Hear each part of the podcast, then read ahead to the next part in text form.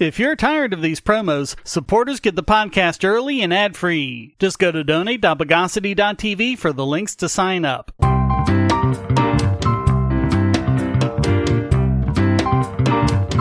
Welcome to the Bogosity Podcast for the week of February 18, 2024, the podcast that invented teeth darkeners.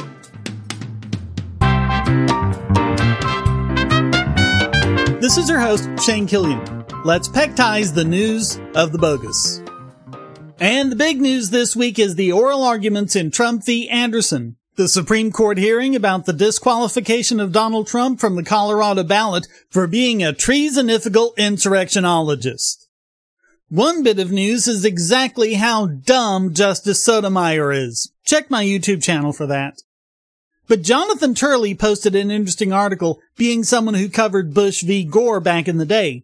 Although no one really questioned it before now, all of a sudden, these so-called experts came out of the woodwork and said that states could just declare someone to have engaged in insurrection and keep them off the ballot absent any impeachment conviction or conviction in a court of law.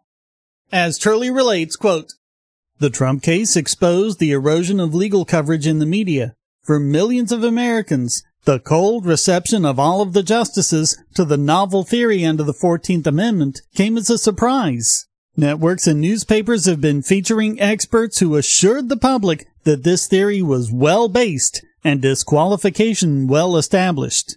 The only barrier, they insisted, was the blind partisanship of the six conservative justices on the court. That's already a misconception. As I've pointed out before, there are only three conservative justices, Thomas, Alito, and Gorsuch. Roberts, Barrett, and Kavanaugh are institutionalists, not conservatives. They're Federalist Society, and if you don't understand that, your predictions on their positions will be far afoul of what ends up happening. But as Turley points out, the problems are hardly limited to that. Quote, this is not a case of the court changing. We have changed as legal analysts. The court itself is deeply divided on some issues. However, the justices gave a fair hearing to both sides. That is not the case with the coverage. Looking back at the coverage, most legacy media called upon the same legal experts who have previously endorsed virtually every claim made against Trump. They predictably declared Trump as clearly disqualified despite the fact that this theory has never been embraced by the federal courts. They even relied on Laurence Tribe, despite having a long record of constitutional claims being rejected by SCOTUS, some of them unanimously. And he makes this claim with all of the confidence that he made with those failing arguments, including the same assurance that there is absolutely no room for any doubt. And yet, According to the media, the only thing standing in the way is the bias of conservative justices. As Congress thing Jamie Raskin said, quote, this is a chance for these justices to show that they really mean it when they talk about textualism, when they talk about originalism. The plain text of the Constitution could not be any clearer. Right, Raskin, it is clear, but clear that you're wrong one problem with the idea that it's these horrible conservatives is that Kagan and Jackson also expressed deep and profound objections to the disqualification. Although we'll have to wait for SCOTUS to deliver their opinion, and they have given no indication that they'll do so before the normal release of opinions at the end of the term in June, it looks like the ruling might not be 6 to 3, but 8 to 1 or even 9 to 0. What will the press do then? As Turley writes, the question is whether such a result will change how media outlets frame these disputes in the future. After weeks of portraying the opposition as only resting with the right of the court, the coverage had a weird disjointed feel, as some of the same commentators reported that the justices appeared uniformly unconvinced by this unassailable theory. And that's going to be the case with a lot of other Trump related cases including one where Jack Smith goes against the long-standing and well-respected Marbury v. Madison, the seminal case that solidified constitutional separation of powers. Personally, I'm predicting more than one SmackDown, and it'll be interesting to see how, or even if, the press changes how it functions after all that embarrassment.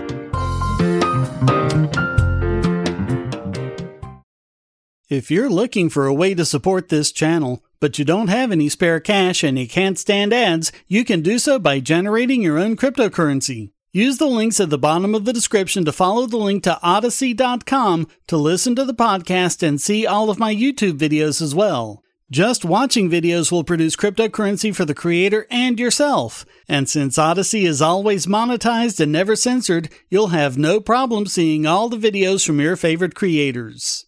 You can also use the LBRY credits you created Odysee to tip creators and even purchase paid content. Earn LBRY credits through various rewards, including daily view rewards and the number of shares and invites.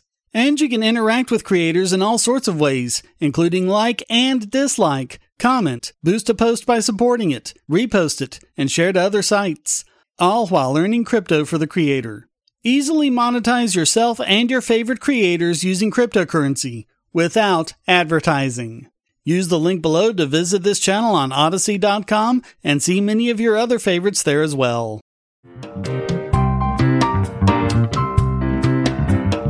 We've covered problems of bail before, mostly the practice of setting bail pretty much by default when most defendants can be released on their own recognizance and setting bails higher than needed to ensure attendance at trial, often set so high that the defendant can't even afford it. And although there have been some reforms, such as a federal court declaring that judges cannot receive financial incentives to set high bail and secure convictions, in Louisiana at least, that's been happening. And they've been making out like bandits. One was able to lease a BMW. One booked a week's stay in a five person beachfront condo. Another bought an iPhone 12 and so on all paid for by defendants in their courtrooms, all perfectly legal under Louisiana state law. Most other places, bail fines and fees aren't allocated in ways that benefit judges, but in Louisiana, thanks to a system left over from Jim Crow, they go into a fund that judges have control of and wide discretion over. They use them for staff salaries, law library subscriptions, luxury cars, and high-priced hotels like the Ritz-Carlton. In 2019, a federal court ruled this system was unconstitutional in not one but two rulings, Cain v. New Orleans and Caliste v. Cantrell. But the decisions, even though they were based on the due process clause of the 14th Amendment, only affected New Orleans. The rest of Louisiana continues the practice. On top of that, a report that represents years of preparation by a legislative commission for the Louisiana state legislature determined the practice was unconstitutional. And although it wasn't a presidential decision, Louisiana Supreme Court officials said in a workshop that judges were, quote, directed to completely forego the assessment of any fees that are to be explicitly paid to the JEF. Years later, the law remains unchanged and the practice continues. Judges continue to do nothing about it as they reap the benefits monetarily. In fact, Fines and fees charged to defendants were the primary revenue source for a quarter of the state's judicial expense funds in 2021 and 2022. In some cases, it represents over 90% of their expense fund revenue. Bail is often set so high the defendants can't afford it, and so they're left paying a fee to private bail bonds agents, and almost all judicial expense funds in Louisiana get a cut. And since that's money paid to a bonds company, even if they show up for trial, even if the charges are dropped, they never get that money back. Which means a lot of them can't afford it at all. So they sit in jail, pre-trial detention, having not yet been convicted of anything. Little wonder Louisiana has the nation's highest pre-trial incarceration rate. And it's not just bail. Judges get a cut of fines and fees, so when a defendant pleads guilty or is convicted and a fine is part of the sentence, they have every incentive to make the fine as steep as possible. Back in 2018, former Louisiana Supreme Court Chief Justice Bernette Joshua Johnson told the state legislature, quote, Innocence, though presumed by our system, is currently bad for our bottom line.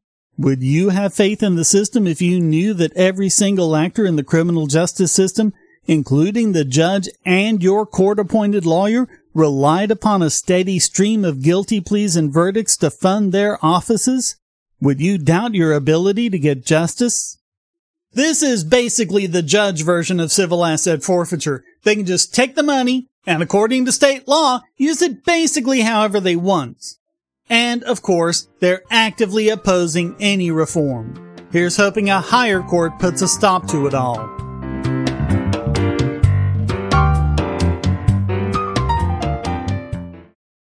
If you're on the Wi-Fi in a coffee shop or hotel, anyone on that network can get your traffic. Do you really trust all of those strangers? For that matter, do you really trust your ISP? A VPN can protect you from prying eyes, disguise your location, and even foil government censors. It's essential in this day and age, so go to vpn.bogosity.tv and you'll be taken to BoxPN. Starting at just $2.99 a month, you can get unlimited high-speed connections to VPN servers all over the world, and they don't log connections, so your privacy is assured. Traveling abroad, just VPN home, and don't worry about what those other governments are doing. Back at home, stop your ISP from traffic shaping and messing with the quality internet access you're paying good money for. You can connect from multiple machines at once, including your smartphone or tablet, and it supports all the secure standards, including OpenVPN and SSTP.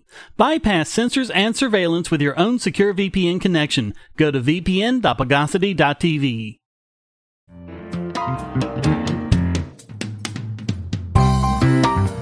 Going across the pond, the United Nations is continuing negotiations on the Countering the Use of Information and Communications Technologies for Criminal Purposes Treaty, also known as the UN Cybercrime Treaty. It's designed to counter the increasing threat of cybercrime from small-time criminals to major hacking organizations to nation states. The problem is, According to the expert at Google's privacy, safety, and security engineering, it could actually make web security worse. Why? Why do you think? Because it's an agreement to basically ban encryption and allow governments to spy on the digital lives of their citizens as well as deny due process rights and break current security. A few weeks ago, the EFF published a major criticism of the treaty, pointing out how it would, quote, violate international human rights standards, states where it's a crime to criticize political leaders, Thailand, upload videos of yourself dancing, Iran, or wave a rainbow flag in support of LGBTQ plus rights, Egypt, can, under this UN sanctioned treaty, require one country to conduct surveillance to aid another in accordance with the data disclosure standards of the requesting country. This includes surveilling individuals under investigation for these offenses with the expectation that technology companies will assist. Such assistance involves turning over personal information, location data, and private communications secretly without any guardrails in jurisdictions lacking robust legal protections.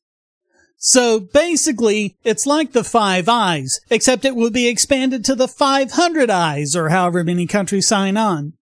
The EFF called for the scope of the law to be severely narrowed to specific cyber crimes and include provisions that protect security researchers, whistleblowers, journalists, and human rights defenders. Now the experts at Google have spoken out as well, saying, quote, such safeguards aren't just important to ensuring free expression and human rights. They are also critical to protecting web security. Too often, as we know well from helping stand up the Security Researcher Legal Defense Fund, individuals working to advance cybersecurity for the public good end up facing criminal charges. The Cybercrime Treaty should not criminalize the work of legitimate cybersecurity researchers and penetration testers, which is designed to protect individual systems and the web as a whole. Member states should avoid attempts to criminalize activities that raise significant freedom of expression issues or that actually undercut the treaty's goal of reducing cybercrime. That will require strengthening critical guardrails and protections. You know, it almost seems like that's the real goal to be able to oppress citizens in the name of fighting cybercrime.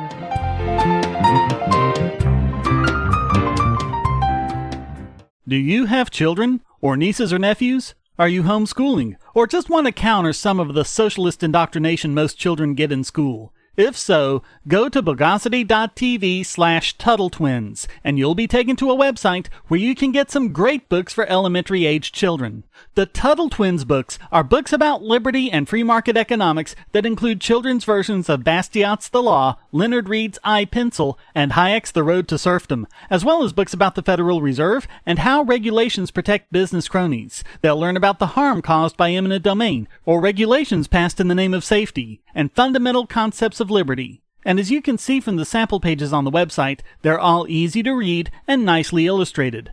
They're just $9.99 a piece, or get a special discount as well as free bonuses when you purchase all five. You can even buy in bulk to donate to schools and local libraries. So get the Tuttle Twins books at bogosity.tv slash Tuttle Twins.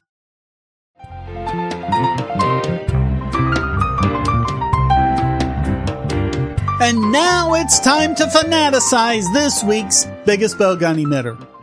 And this week it goes to the Wall Street Journal because we said we'd look at other cases where the government or the news media went after an Elon Musk venture. In this case, Tesla again. It may become like cops behaving badly stories. They happen so often we don't cover them unless it's an extreme example. These anti-Tesla stories may well be becoming that common. And that's just what we were looking out for. In this case, the fear mongering is Tesla worker killed in fiery crash may be first full self-driving fatality. It is absolutely disgusting when they use a tragedy to push an agenda, and they're doing that here. Hans von Ohain had Eric Rossiter and his Tesla on their way to play golf. Now, remember all the times we discussed the news media using things like passive voice or an inanimate object as the subject of the sentence? The journal wrote that the accident happened, quote, when Von Ohain's Tesla suddenly swerved off Upper Bear Creek Road. In this case, they mean it quite literally, quote, the car's driver assistance software, full self-driving, was struggling to navigate the mountain curves, forcing Von Ohain repeatedly to yank it back on course. According to the story, quote, the Tesla Model 3 barreled into a tree and exploded in flames, which is weird because they don't have any gasoline. And even gasoline cars don't explode. We've certainly seen far worse Tesla crashes with no flames whatsoever. In fact, when you actually look at the police report, it was actually the lithium battery cells that caught fire. They cannot explode, and they don't make any bigger fire than ICE cars, if that. Just ask any firefighter how insane vehicle fires can get. The aftermath can look worse, as it does in the photo accompanying this story, if firefighters don't respond early, because the batteries can burn for a longer period of time. But smoke inhalation can kill you in minutes, if not seconds, so in this context, it really doesn't matter. Ohain was killed, and according to the journal, quote, in a recent interview, Rossiter said he believes that Von Ohain was using full self-driving, which, if true, would make his death the first known fatality involving Tesla's most advanced driver assistance technology. First red flag. Scroll way down into the story and you read, quote, Von Ohain and Rossiter had been drinking, and an autopsy found that Von Ohain died with a blood alcohol level of 0.26, more than three times the legal limit a level of intoxication that would have hampered his ability to maintain control of the car, experts said. Uh-huh. And it just might have also affected Rossiter's perception of the situation, right? But right after that, they say, quote, Automakers race toward the promise of a driverless future. For private vehicles, that day is far from here. But critics say features like full self-driving already are giving drivers a false sense of confidence about taking their eyes off the road or getting behind the wheel after drinking, evincing the dangers of letting consumers test an evolving experimental technology on the open road. Remember that, to them, you are stupid, useless, dangerous, and can't be trusted. Sums up the news media's attitude towards us perfectly. You have to scroll down even further to read that Tesla has multiple warnings, including on installation and when it's activated, that FSD is not intended for full self-driving autonomy, and the driver still has to maintain control of the vehicle and stop it from causing accidents or violating traffic laws. Before they got to that part, they just had to exploit Ohain's widow, Nora Bass, who said, quote, Regardless of how drunk Hans was, Musk has claimed that this car can drive itself and is essentially better than a human. We were sold a false sense of security. It takes even further to get to the details showing no brakes were applied and rolling tire marks to show the wheels were being powered. They quoted an idiot patrol sergeant saying that was consistent with FSD, but no, it isn't. Not at all. It's consistent with this fool having his foot to the floor. The rest of the article is peppered with other fear mongering and restating the false hysteria over the so-called recalls we've covered. Now, you may be saying, Shane, that's all well and good, but isn't it good to be critical of FSD when it fails this way? There's just one teensy tiny little problem with that. The car didn't have full self-driving. Elon Musk tweet-exed. He was not on FSD. The software had unfortunately never been downloaded. I say unfortunately because the accident probably would not have happened if FSD had been engaged.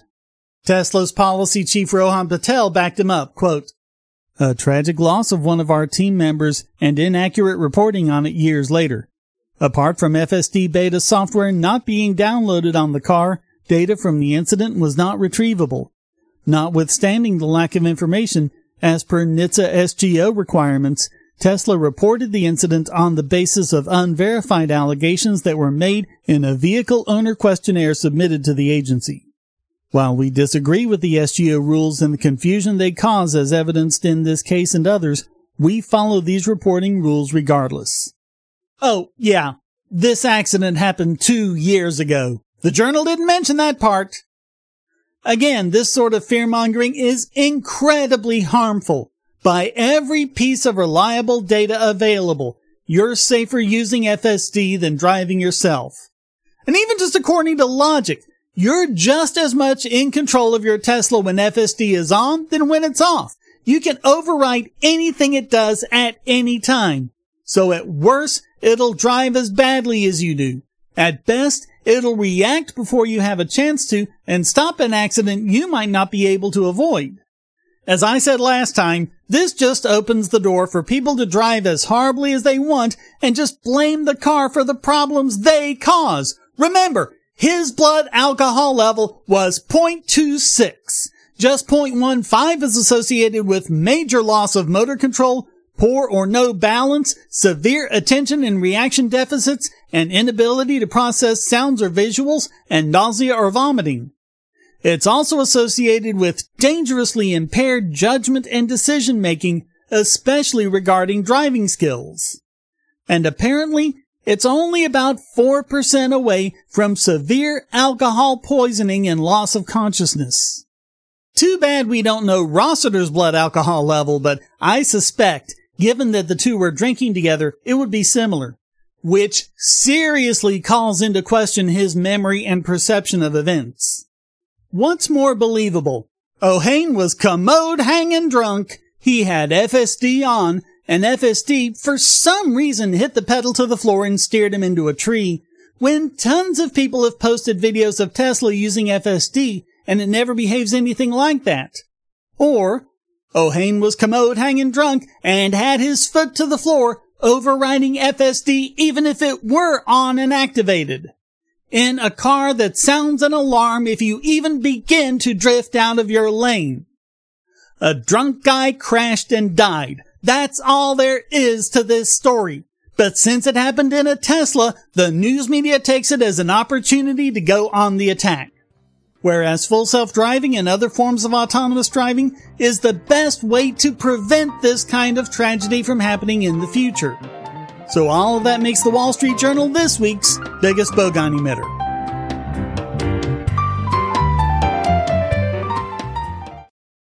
Want to tell you about the eyeglasses I've been wearing for years. As people can see on my videos, I have a very strong prescription, which makes glasses more expensive, especially when I need computer glasses, reading glasses, prescription sunglasses, and most expensively, progressive lenses for general everyday wear. To save money while still getting quality glasses, I get them from Firmoo. In fact, I just got a pair of progressives with high index aspherical lenses and a nice pair of frames my wife loves for just over a $100. It would have been 500 to get them through my eye doctor. Not only do they look good, the glasses are durable. I've worn many pairs for several years without problems. All orders come with a 30 day return policy, a 3 month warranty, and one on one customer service. Go to Firmoo, that's F-I-R-M-O-O dot Bogosity dot TV anytime you need quality glasses at a low price. Once again, that's Firmoo dot Bogosity dot TV.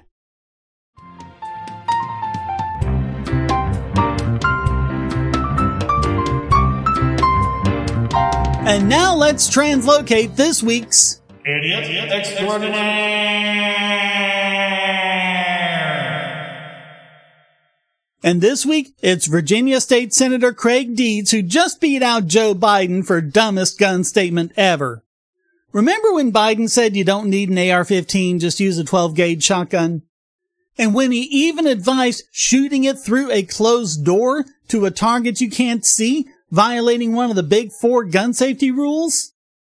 Two weeks later, he made it worse by saying to walk outside and fire two blasts if there's a problem, and also said that MSRs like the AR-15 are more difficult to aim and use.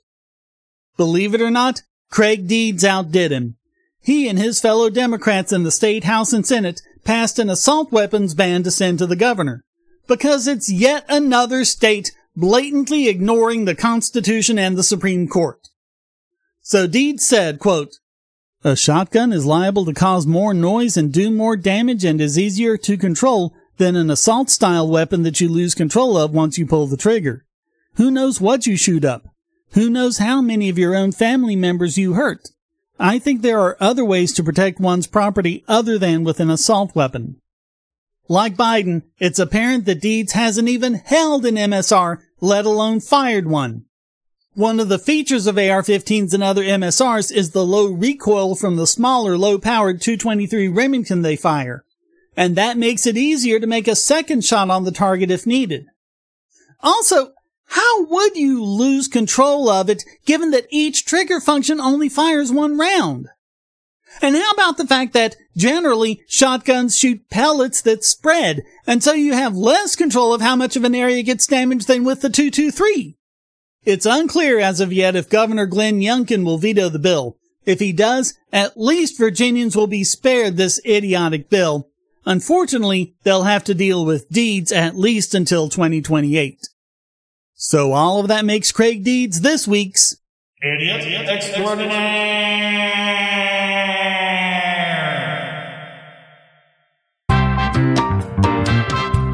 Well, that wraps up this. My theories appall you, my heresies outrage you, I never answer letters, and you don't like my tie edition of the Bogosity podcast. I hope you enjoyed it. If you did, please go to donate.bogosity.tv for several ways to support and discord.bogosity.tv to join the discussion. Subscribe at Patreon or Subscribestar and you can listen early and ad free. Thank you for listening. Until next time, here's a quote from Edward Abbey. Let us hope our weapons are never needed, but do not forget what the common people of this nation knew when they demanded the Bill of Rights. An armed citizenry is the first defense, the best defense, and the final defense against tyranny. The Bogosity Podcast is licensed under Creative Commons Attribution Non-Commercial No Derivatives 4.0 International License.